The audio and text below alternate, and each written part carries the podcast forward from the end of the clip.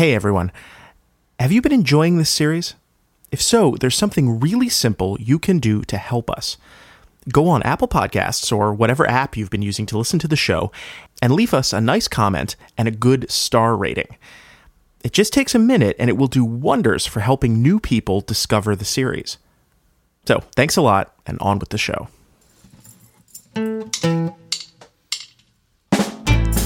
And welcome to the Newbery Report, where grown women read children's books and argue about them. On today's episode, A Single Shard by Linda Sue Park.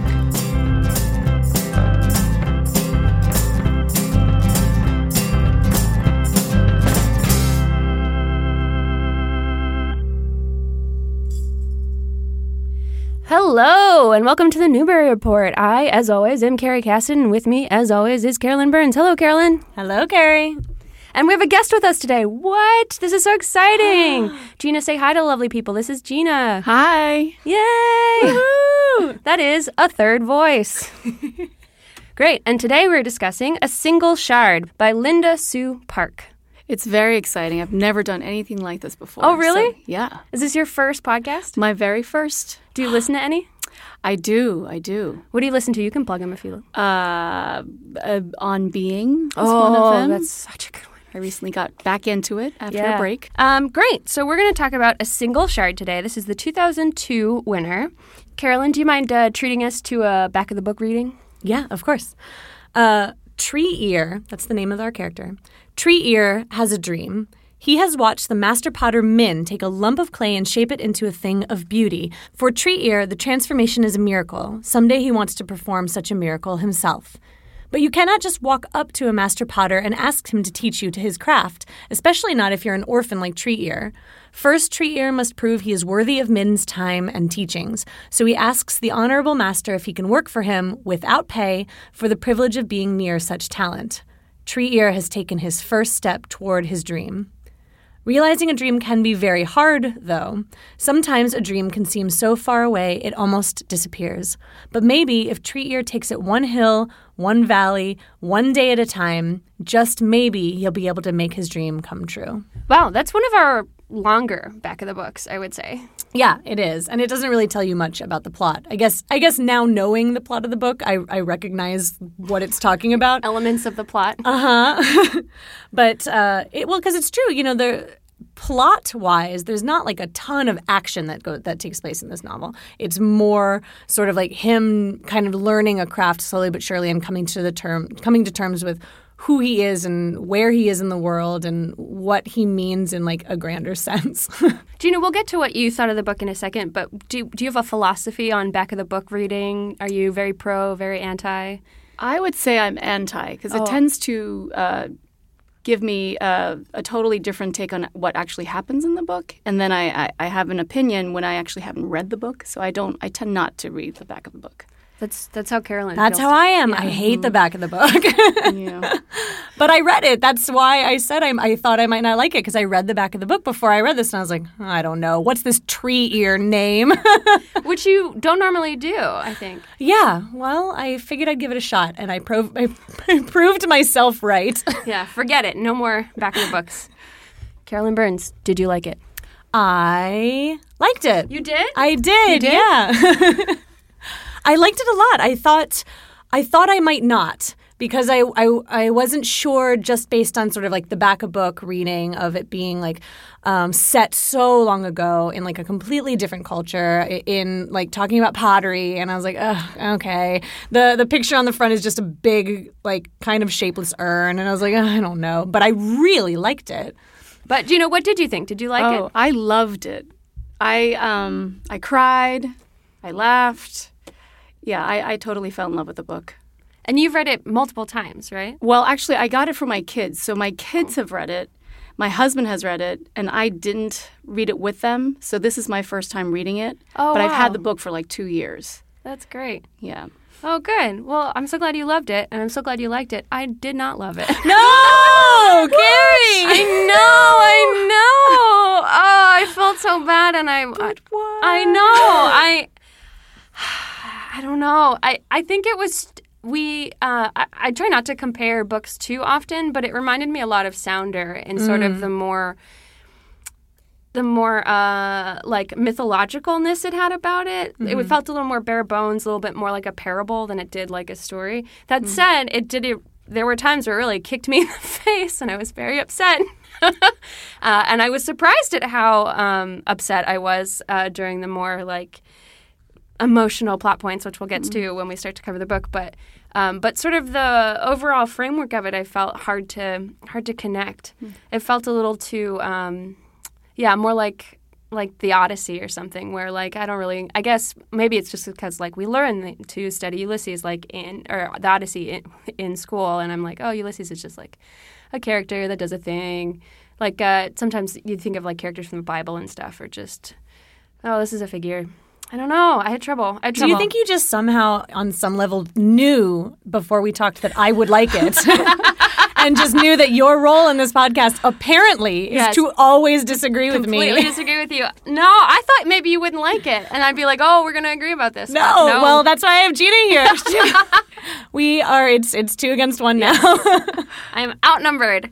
Uh, well, great. I would love to be convinced. Thoughts?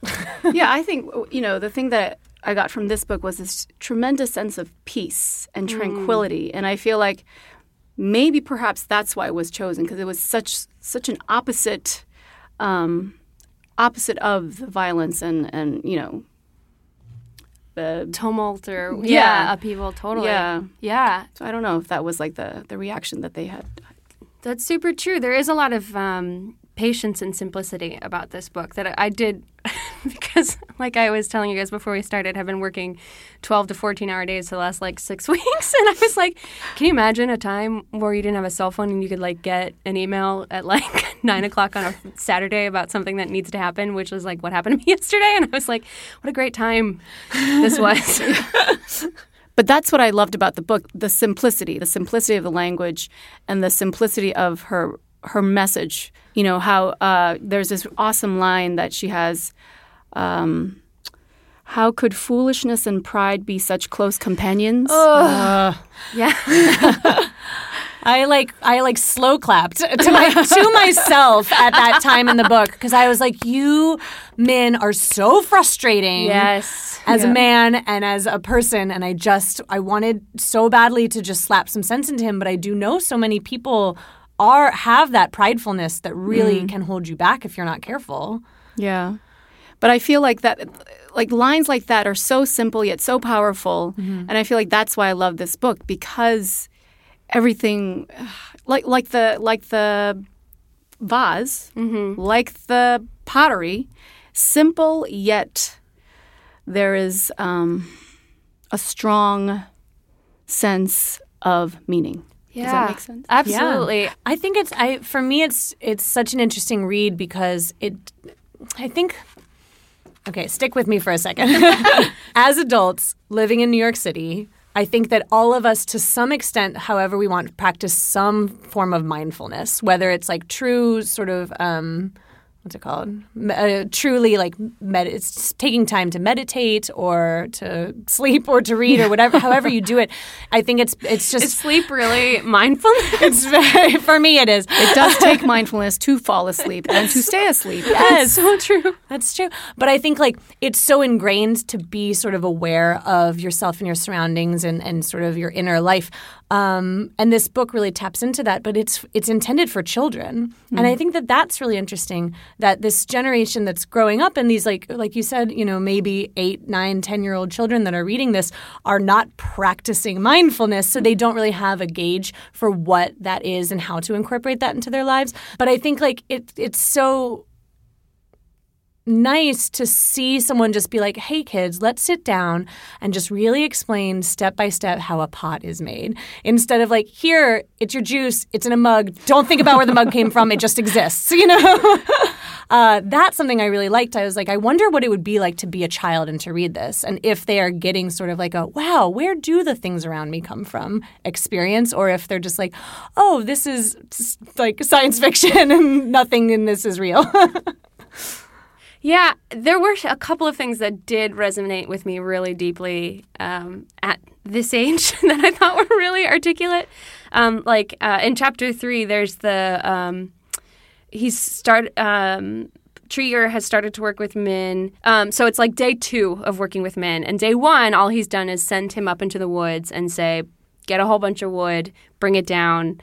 Um, which we find out later is because it's Min's turn to collect wood, and he's now outsourced it to um, to Tree Ear. So Tree Ear comes back the next day, and he's been yelled at by Min because he didn't do he didn't bring the wood to the kiln like he was supposed to, um, which of course, uh, classic bad manager. Min didn't tell him to do that, so. Um, Min is yelling at him, and then finally, Min paused to draw breath. Tree Ear dare not look up. He felt like a beast with two heads, one ashamed, and the other resentful.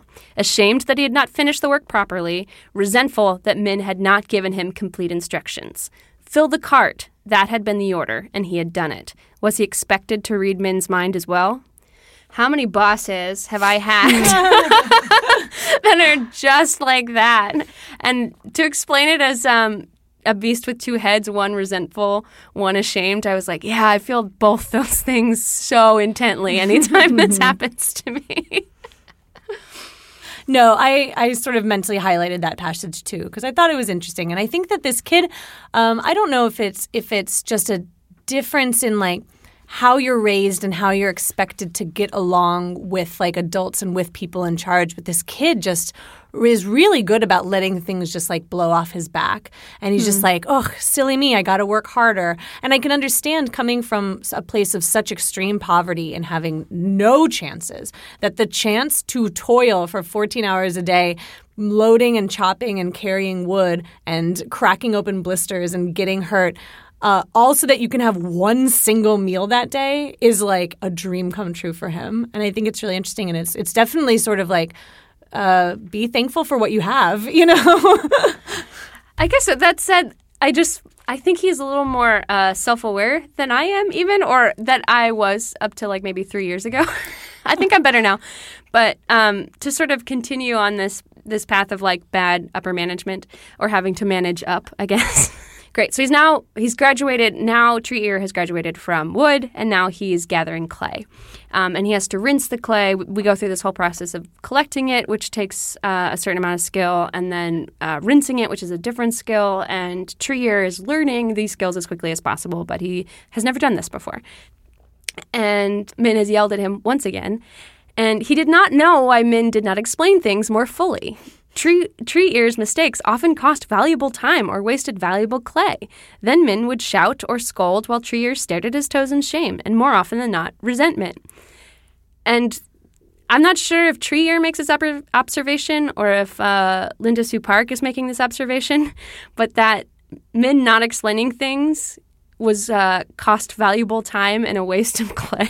like, mm-hmm. I work at a law firm part time, and I think that all the time.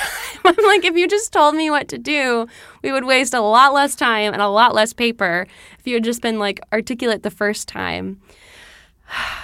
No one else has problems with work. Everyone feels great. I think Linda Sue Park has problems with work.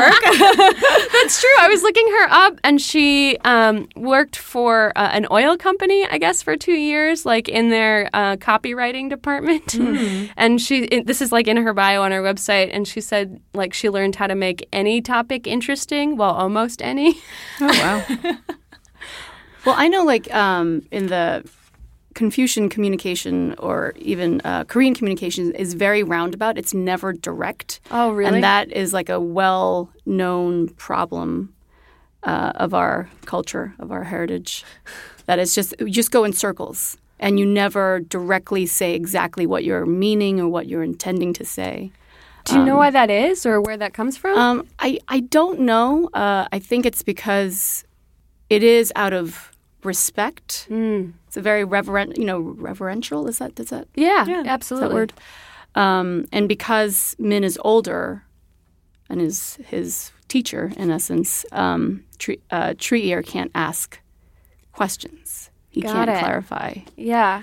So anyway. No, that's that's really interesting. That explains a lot of how Crane Man talks to him too. Um, I think it, doesn't Tree Ear at some point say um, he likes to take in what Crane Man says and sort of like mull on it over the course of the day. Mm-hmm. Um, yeah, and I noticed that Crane Man in particular spoke slightly more in what I would call proverbs than I think. Yeah, he was definitely a storyteller. Yeah, definitely. This is sort of the moment I knew that Crane Man was going to die. was I know was uh, when Tree Ear had his own sort of proverbial thought on his own by himself, and he was like, "Oh, I'll have to talk to Crane Man about that when I get back." And I was like, "Uh oh, Crane Man ain't gonna be there when you get back." and it was when he was hiding from the fox. Yeah, Tree Ear thought, "We are afraid of things we do not know, just because we do not know them." Uh, Tree Ear thought, pleased with himself. He must remember the idea Crane Man would be interested in discussing it. And I was like, that's a really good thought, kid. That means you've moved on. like in the in the novel world, that means you've moved on past your uh, paternal figure, and he's gonna go. He. It was just so interesting the like fear that he exhibited, and I think in the author's note at the end, she says that that's something akin to the way that bats were described. Um, like people have all this, all of these like vampire and you know um, gothic uh, scary stories that are that originate from bats, even though it's a fairly harmless animal. Mm-hmm. Um, but the first time that um, that Crane Man talks about a fox, like we see Tree Ear being like that, like covering his ears, like don't talk about it anymore, don't talk about it anymore, which I thought was so funny. Yeah. Or not funny, so so different than what I would have expected. I think it's so funny because when so in towards the end when he's on this journey and he's sleeping in the woods at night and it's super dark and he hears an animal rustling and he his number one fear is a fox and I'm reading it being like your number one fear should be like hungry mountain lion like but it's so funny because like when it turns out to be the fox to me I'm like oh whew, he's gonna be fine. And to him he's like this is literally the worst thing that could possibly have come from the woods. I am guaranteed to die. And it was really it was a funny like time in the book because I'm like I know you're going to be okay but his fear is so palpable and he's so um just over like consumed with this like irrational idea that the fox is going to like teleport him to a layer and then like rip his bones apart if he looks into his eyeballs it was just really interesting i'm not trying to like belittle uh, any any Feelings are real. We, we appreciate feelings. We respect feelings. I don't want to belittle it or anything like that, but it is it read very silly because it's not a current fear. You know, we read in um, Bud Not Buddy, he gets trapped in a shed and he's genuinely worried about vampire bats. Hmm. And I was like, that is still, even though I know a vampire bat is not going to come down and suck his blood, that is still currently something that people out in the world like still have a gauge for that being a terrifying thing. And I was like, I've never met anyone who thinks foxes are literally going to suck out your soul or hear all of these things. So it, it read as this like sort of funny moment, even though it, it obviously was not intending to be that way. Yeah, you're sort of making the author's point though, because she did say it's like akin to people's fear of bats. So yeah, I guess it's just an illustration of something that feels foreign. But uh, there were two points um, when he when Tree Ear was working with, sorry, when was working with um, the clay and just asking the clay to speak to him. Yeah, You know, and he was kind of losing uh, a sense of um, self awareness or self consciousness. yeah, and just allowing the clay to speak to him and that's a, that was one point where I just fell in love with this book because I feel like with any form of art, you know, whatever it is, like I feel like teaching is a form of art. Like I have to be, I have to lose my self consciousness in order for for me to be a great teacher. You know, so I just felt like that was a really great illustration of art. What do you mean? Uh, you feel like you need to lose your self consciousness? Um, self consciousness, as in um, not being uh, insecure, um, not thinking about how am I looking to others, just really being in the moment and really going with the flow of everything. you Yeah. know? yeah, So yeah. I thought there. It's definitely a crystallizing moment for him. The f- the first time he realizes that the clay is not ready and he needs to rinse it a- or drain it a couple more times. Mm-hmm. Uh, I was really happy for him. it's, it's like all he wanted was to know how many times to rinse out the clay, and then it told him. Yeah. Um, I was a little frustrated that we didn't figure out what what the what the process was, but I guess the process is just hard work. Um, you do it enough times, and then you sort of find it, which suggests that it's not an innate ability that Min was born with as a potter, but one that he spent a long, long time. We're told at least a year and a half, right? That he works uh, he works with Min um, to figure out even the right amount of time to rinse out the clay before you can use it. So I thought that was nice, um, showing like hard work does pay off, but you have to work hard first. As opposed to like, I feel like there are a number of kids' books. Uh, sorry, Harry Potter, where like they have this innate ability already, and it's like, well, what do you, what, what are we supposed to work for, us normies? Like, either we got it or we don't. Seems to be what you're saying, but um, yeah, if you just work hard enough, you'll be able to hear the clay. So that was nice. Yeah. I mean, I think it's always like a little bit of both. You either you have to have some sort of you have to have some level of talent and some level of luck, and then some level of uh, just like learning and then and like really perfecting your craft. And it's why there are people that like will they'll work their entire lives, but they'll never be like really good actors. But then there are people that are like super talented right off the bat that'll never be really good because they're not like taking the time and pra- and patience and practice to like hone their skill. So. It's it's a little bit of, of both. Where do you see yourself, Carolyn, on that spectrum? I'm a brilliant actress. Who's never going to really make it, or yep, never gonna make it. I've never been to an audition. it's really hard to get the part that way. I'm waiting for the, someone to come up to me and discover me in the park. Yeah, or or at the vet's office. Yeah, Like, exactly. you and the scrubs. Get in my movie.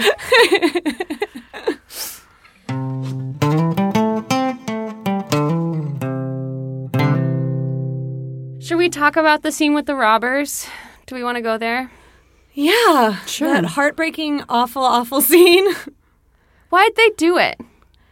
They're jerks. I don't Yeah. know. It did feel very petty, just to to rob him. I liked though that they didn't steal it. Um, like just be. I, I know that seems strange, and I I gotta say I felt immediately stupid as soon as they were starting to walk away, and I was like, maybe the putts are gonna make it, and then obviously they crashed, and then obviously the book is called a single shard, and I like was like, I can't believe I didn't see this coming. That's on me.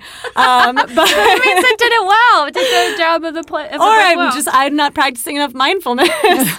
um, but I I was very fearful that they were going to steal them, and I liked that it wasn't that simple. That they were just like, oh no, no one would buy it from us because this is obviously stolen goods. You know.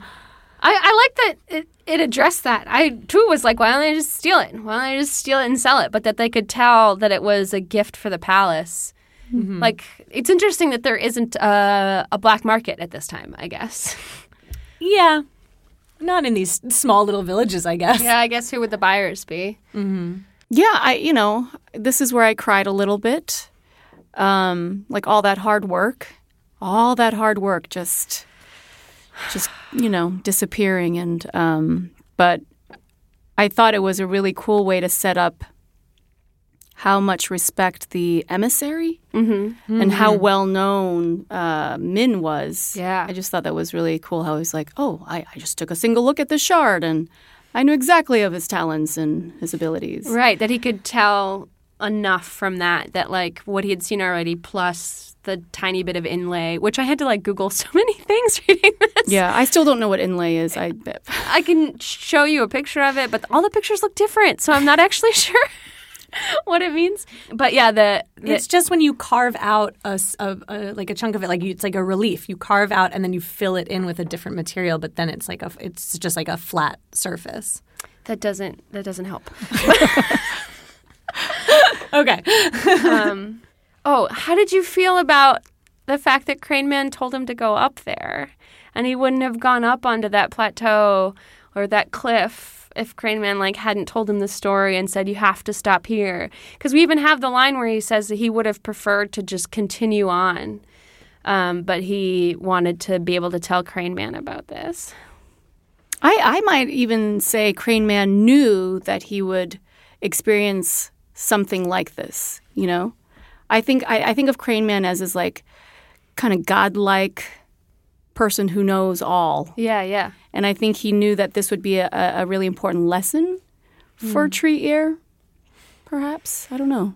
It just was a lot. It was a, a huge experience, and it felt so. Um, I didn't see it coming. I totally didn't see it coming, and I was very upset. I was. I guess I should have realized that I was being lulled into a false sense of security. I was like, "This is going great." well, yeah, because there's no other conflict in the entire book. Of course, you're Right, like, no, yeah. he's just going to do the journey. We're going to see some trees. He's going to do it fine, and then we're going to go home. There's gonna be a fox. He's gonna be hungry. It's gonna be hard, but not that they're gonna like take the pack, realize that they can't steal it or sell it, so they're just gonna chuck it off the side of this cliff. And they were laughing, weren't they? They were laughing gleefully or something. Yeah, Yeah. they did it just for the the love of being bullies. uh, did it upset anyone that in the end, it they could have just shown the embassy guy a shard of like the because he remember when he so he broke the original pots that that had had that oxid, uh, oxidizing process where they had those brown spots on them? And he was like we could have just shown him those. He would have understood because he knows that like oh that was a kiln mishap but look at the artwork and i can see that you would be able to do this.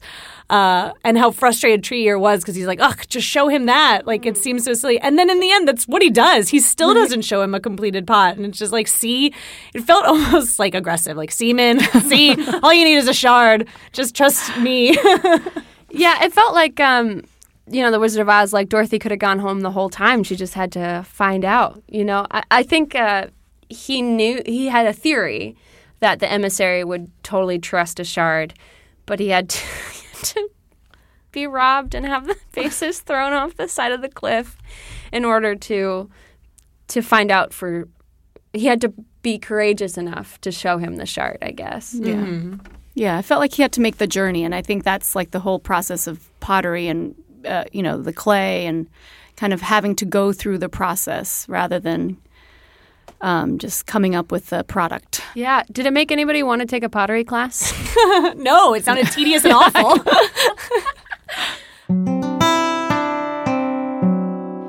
More about a single shard in just a minute.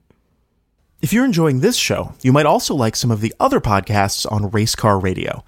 For instance, you might try Mind Your Own Business with Mike and Matt. Do you own or run your own company? I'm a small business owner, and let me tell you, it's a lot harder than I thought it would be. But never fear, we're here to help. On Mind Your Own Business, Mike Ganzel and Matt Plosiak, two brilliant consultants with decades of experience between them, take real questions from real small business owners and give them answers that help put them on the track to success. It's smart, funny, informative, and we promise it will help you make your company the best it can be. Listen and subscribe now to Mind Your Own Business with Mike and Matt at racecarradio.com. Racecar Radio is proud to support the work of Aya Worldwide, a tenacious and dedicated organization working to address the root causes of poverty in West Africa. Because they believe that who a person is and where they come from should not solely determine what they are able to achieve. To learn about their work and how you can support it, please visit ayaworldwide.org.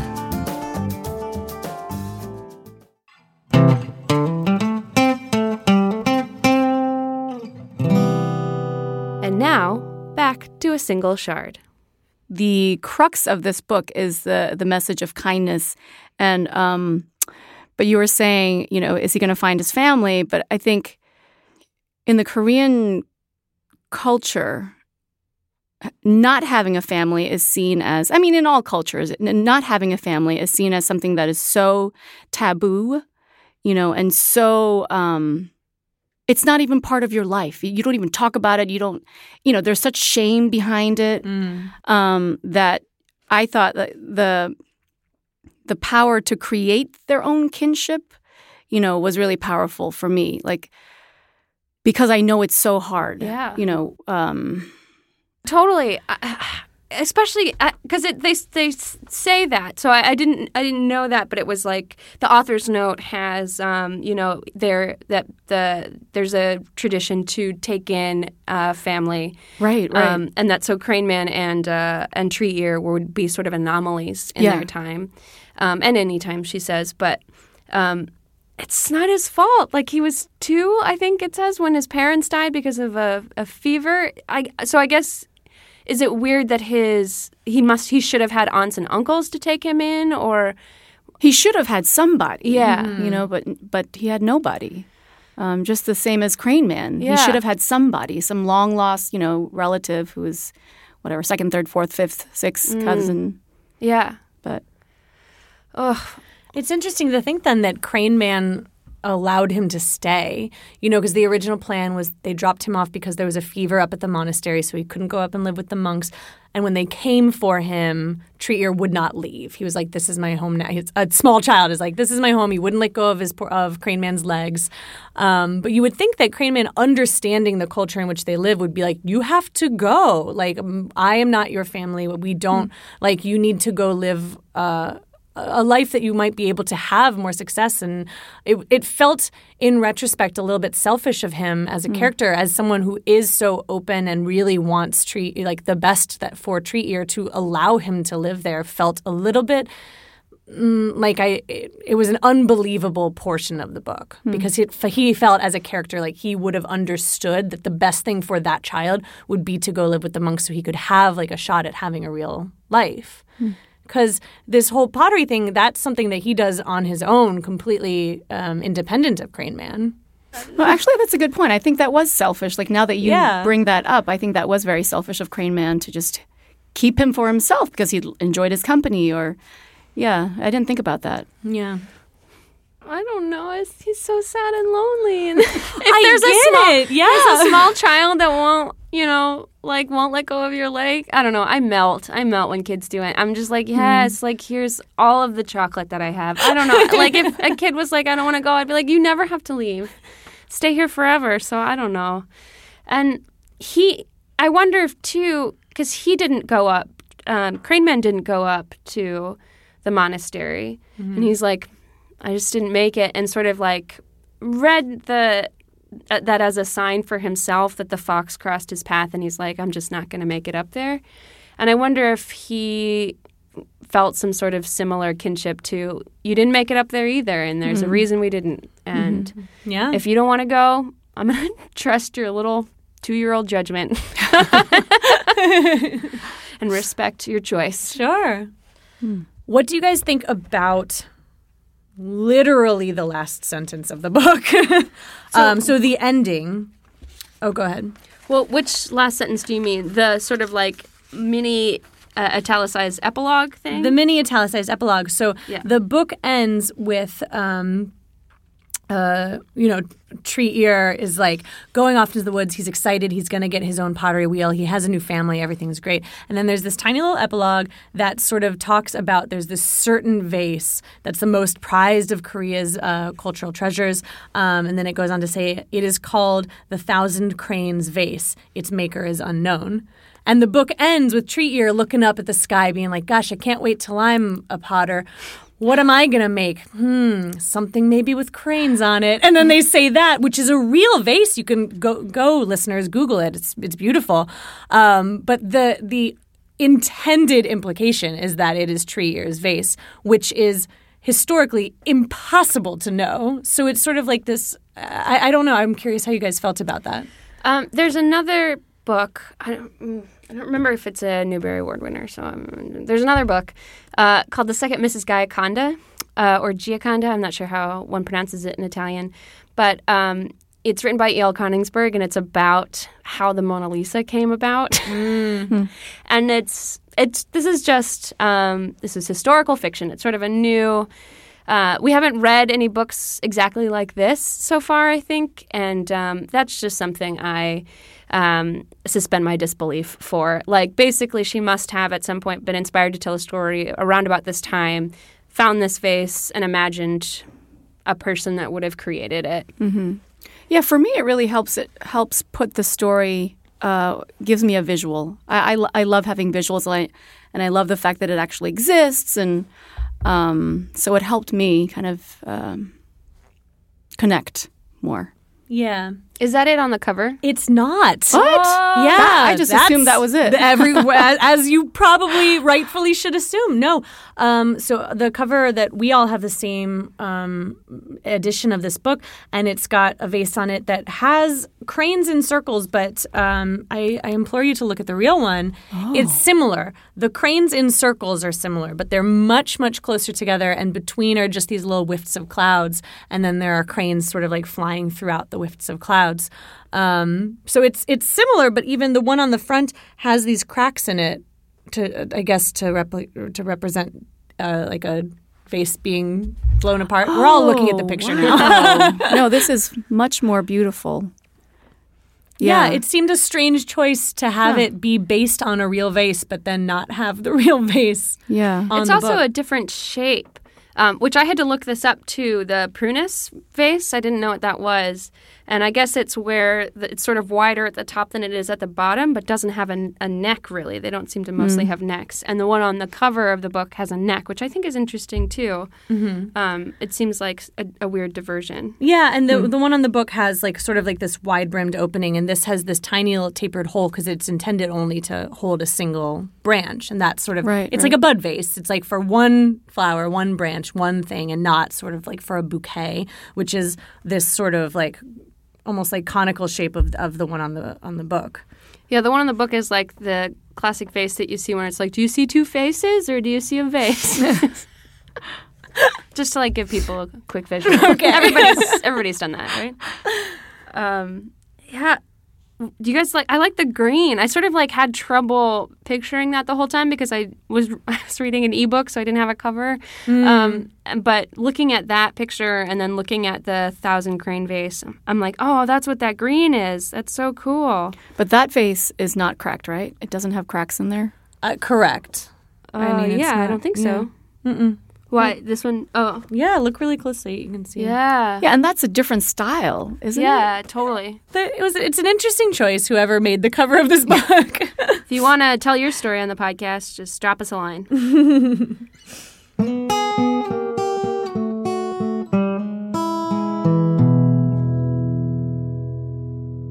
yeah, there was an. So speaking of the title and the it being cracked in the shards, so there's the um, first time that the sh- the vases are cracked, right? Where he has the where Tree Ear has the idea to tell the emissary, like, no, no, just look at this, uh, you'll be able to figure it out.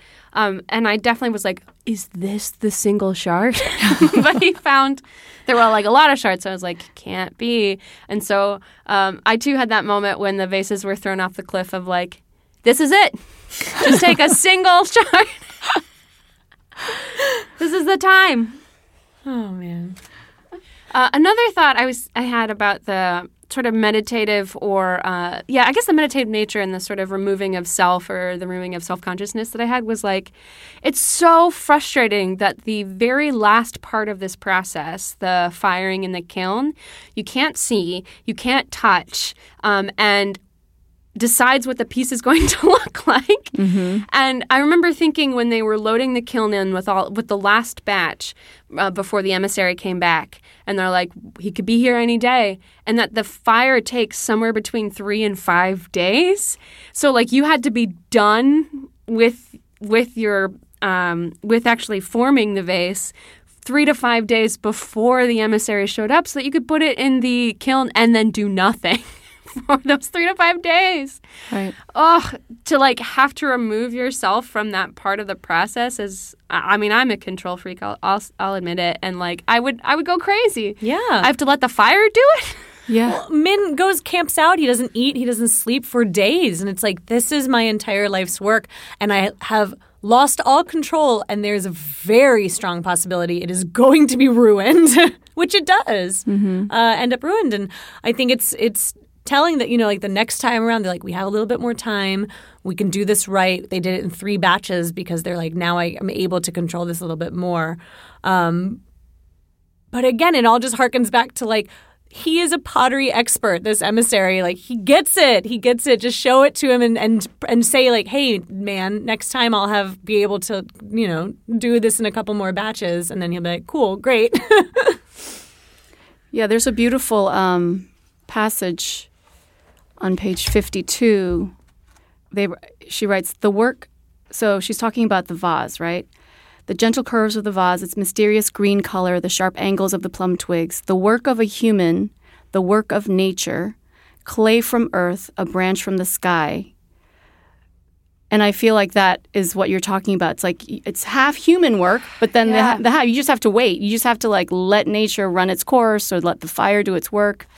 And um, I don't know. I thought that was a really beautiful illustration. Oh my gosh, totally. Yeah, especially the yeah, just relinquishing of the control and being like, I've done everything I can. World, mm-hmm. pick up the rest, please. Yeah. Yeah. And the amount of patience that that would take, and the amount of selflessness or self control that that would take to say, I respect and understand that I can't control the entirety of the process, and I'm mm-hmm. willing to continue in this art form. Right. Year after year, knowing that there's nothing that I can do about the last 10% and most crucial forming part of it. Oof. And then in the author's note, she talks about how we know now that it was oxidizing and that um, it had to do with the amount of oxygen in the kiln, and that's why they they figured out that to a certain extent because they were trying to uh, cover up all the holes and get it as hot as possible. And now that we've been able to account for the oxidation, we can't get it quite as green or quite, quite as bright as they used to be able to get it. So it's like the trade off of what you can control um, and what you can't. And Yeah. If you do one thing, you know, it affects the way that it comes out.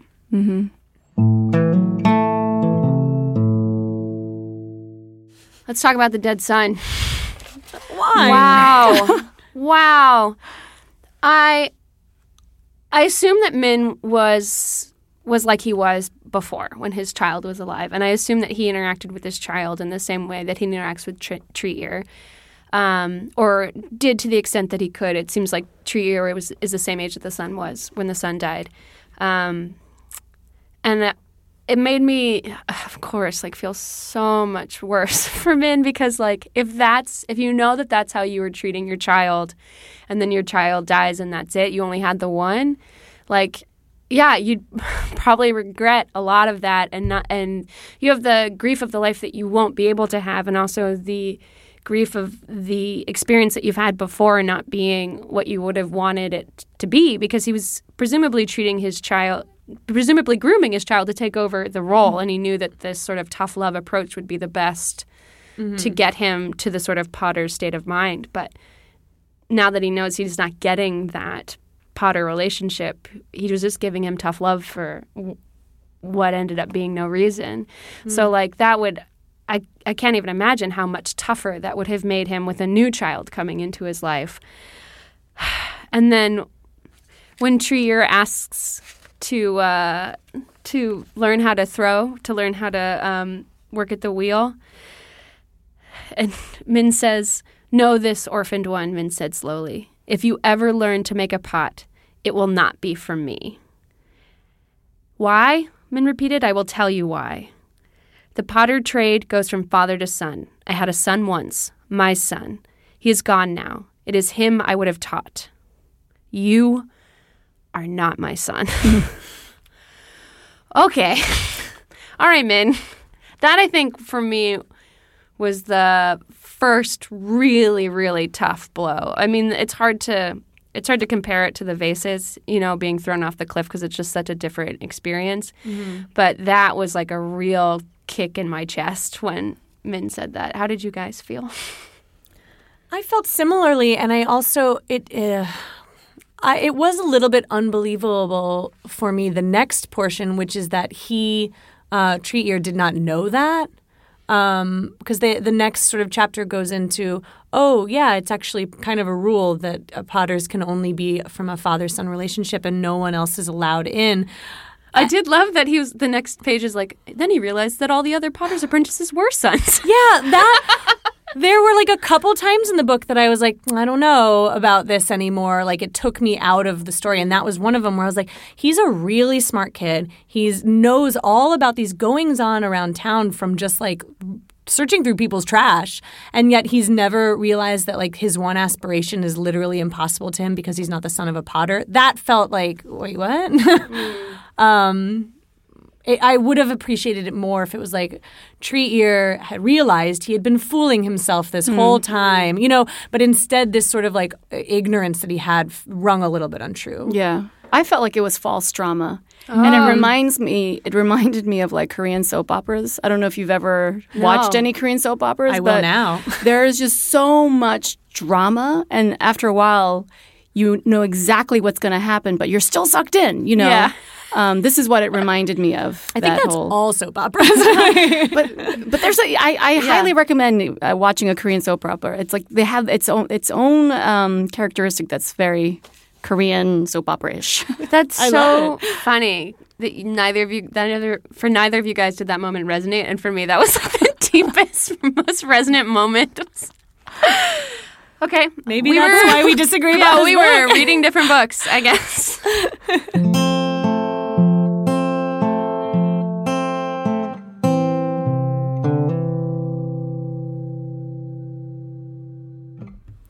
So now on to everybody's favorite section, uh, fan favorite, the illusion of life. Um, so we'll find one metaphor or one visual illusion or or one uh, moment in the book that sort of sums up how life works. Carolyn, do you have one you want to read?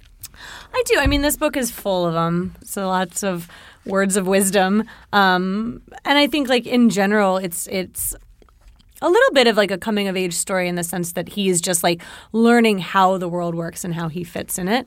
Um, the one that I highlighted, uh, of which there are a thousand, is very early on. It's on page six.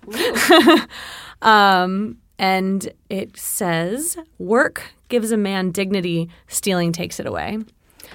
And it was right there at the very beginning, and it really, uh, and I was like, oh, highlight that. That might end up later. And when I went back and sort of revisited the areas that I had highlighted, I was like, I think that one kind of stuck through the whole novel. It, it really, um, him sort of like cultivating this work ethic and then realizing sort of what the power of really learning a craft is, I thought was really important and great. So my illusion was, and this is another one that I felt resonated really deeply for me. But you'll have to tell me, Gina, if it like appears on soap operas or something. um, and it's of course a line from Crane Man, which is, um, "I have no gift for you beyond words," he said. I would tell you this of all the problems you may meet on your journey, it will be people who are the greatest danger. But it will also be people to whom you must turn if you ever are in need of aid. Remember this, my friend, and you'll travel well. All right, I know. I know that nothing hurts me more than a person can, and nothing makes me feel better than a person can. But you're right, book. that is so true. Um, and I feel like so much how we have to navigate this world. Yeah. I have many favorite moments, um, but one of them is when it's towards the end of the book when he's renamed. Oh, yeah. And that for me, you know, especially because in the Korean tradition, the Korean culture, naming somebody uh, is very important, and it takes.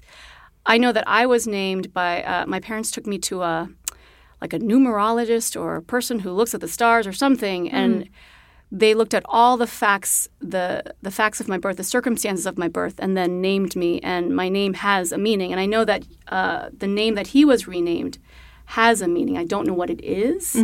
Um, Well, we're told at least that it's uh, it's a it shares a syllable with the child that they had before who right, died. right, yeah, Um, and it, I think he says it's an honor only bestowed on a sibling. yeah. So we're told at least some sense of, of, of a meaning. Do you want to share with us what your name means?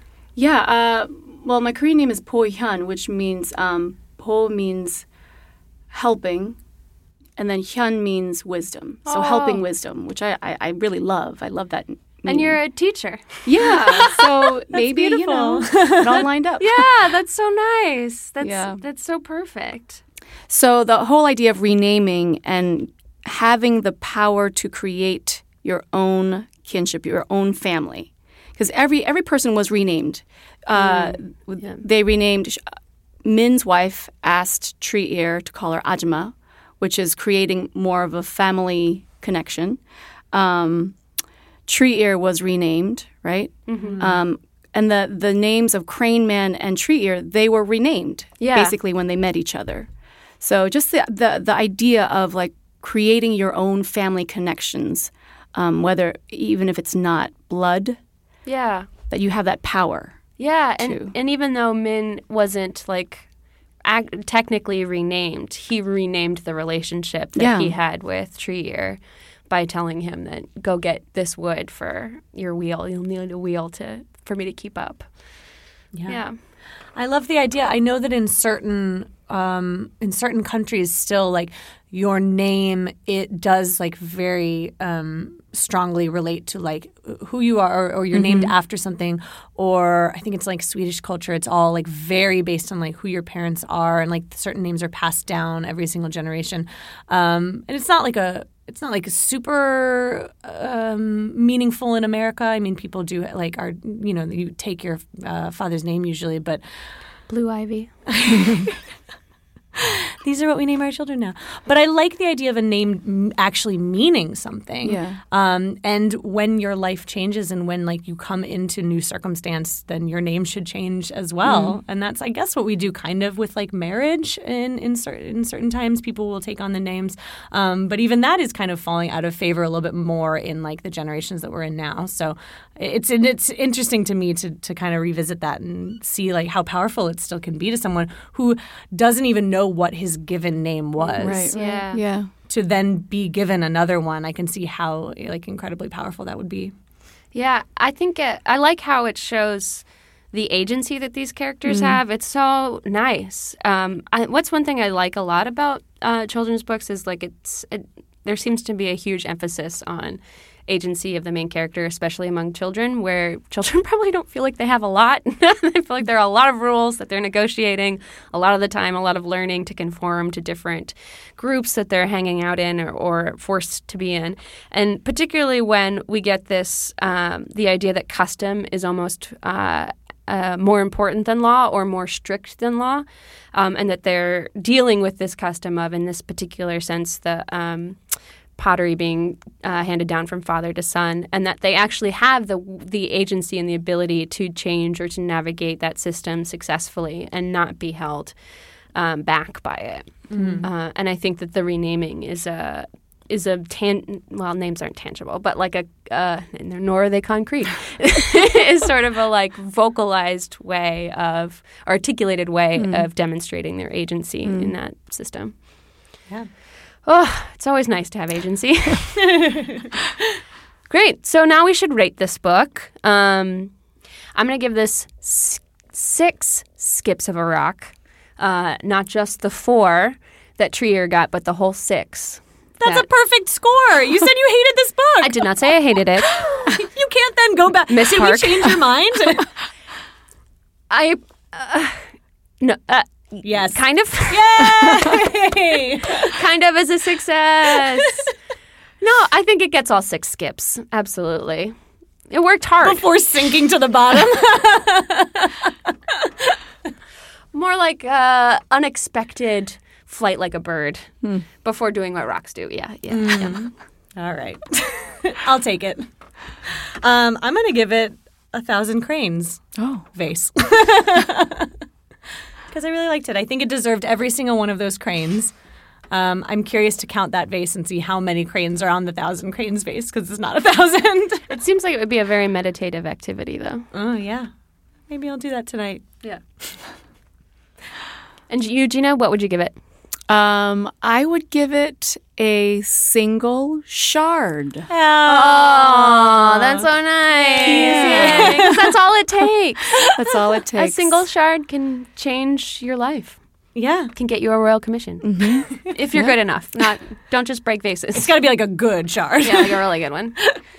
All right, thank you so much. That's our show. That's everything that there is to say about a single shard. There's nothing else to discuss. Um, so we did it. Everyone, stop talking about this book immediately. Yeah, this is it. Just print it. Uh, Carolyn Burns, as always, thank you so much for, for co-hosting the show. yeah. Thank you. This is great. Gina, thank you so much for being our guest today. It was such a pleasure to have Oh, you. thank you for inviting me. It was very fun. Yay! I hope your first podcasting experience was a good one. Yes, it was good. You guys are very nice. You're going to be on like uh, Terry Gross's show next week and on Being the week after. You're you're you're addicted to it. It's a great. You've opened the doors. Great. Bye. Bye. Oh, bye. Yay!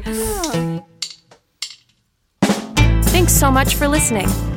Join the conversation and tell us what you thought about the book on facebook.com slash Newbery Report. That's N-E-W-B-E-R-Y Report. And at Newbery Report on Twitter. And never miss a show by making sure you're subscribed on Apple Podcasts, Google Play, and all your favorite podcast apps. You can also find our show and some other terrific podcasts at www.racecarradio.com. The Newbery Report is hosted and recorded by me, Kerry Caston. My co host is Carolyn Burns. And our guest today was Gina Jung. It was edited by Austin Cologne. Our executive producer is David Hoffman. The Newbery Report is a production of Race Car Radio.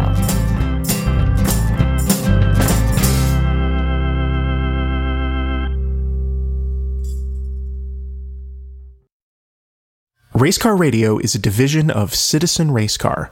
We tell stories.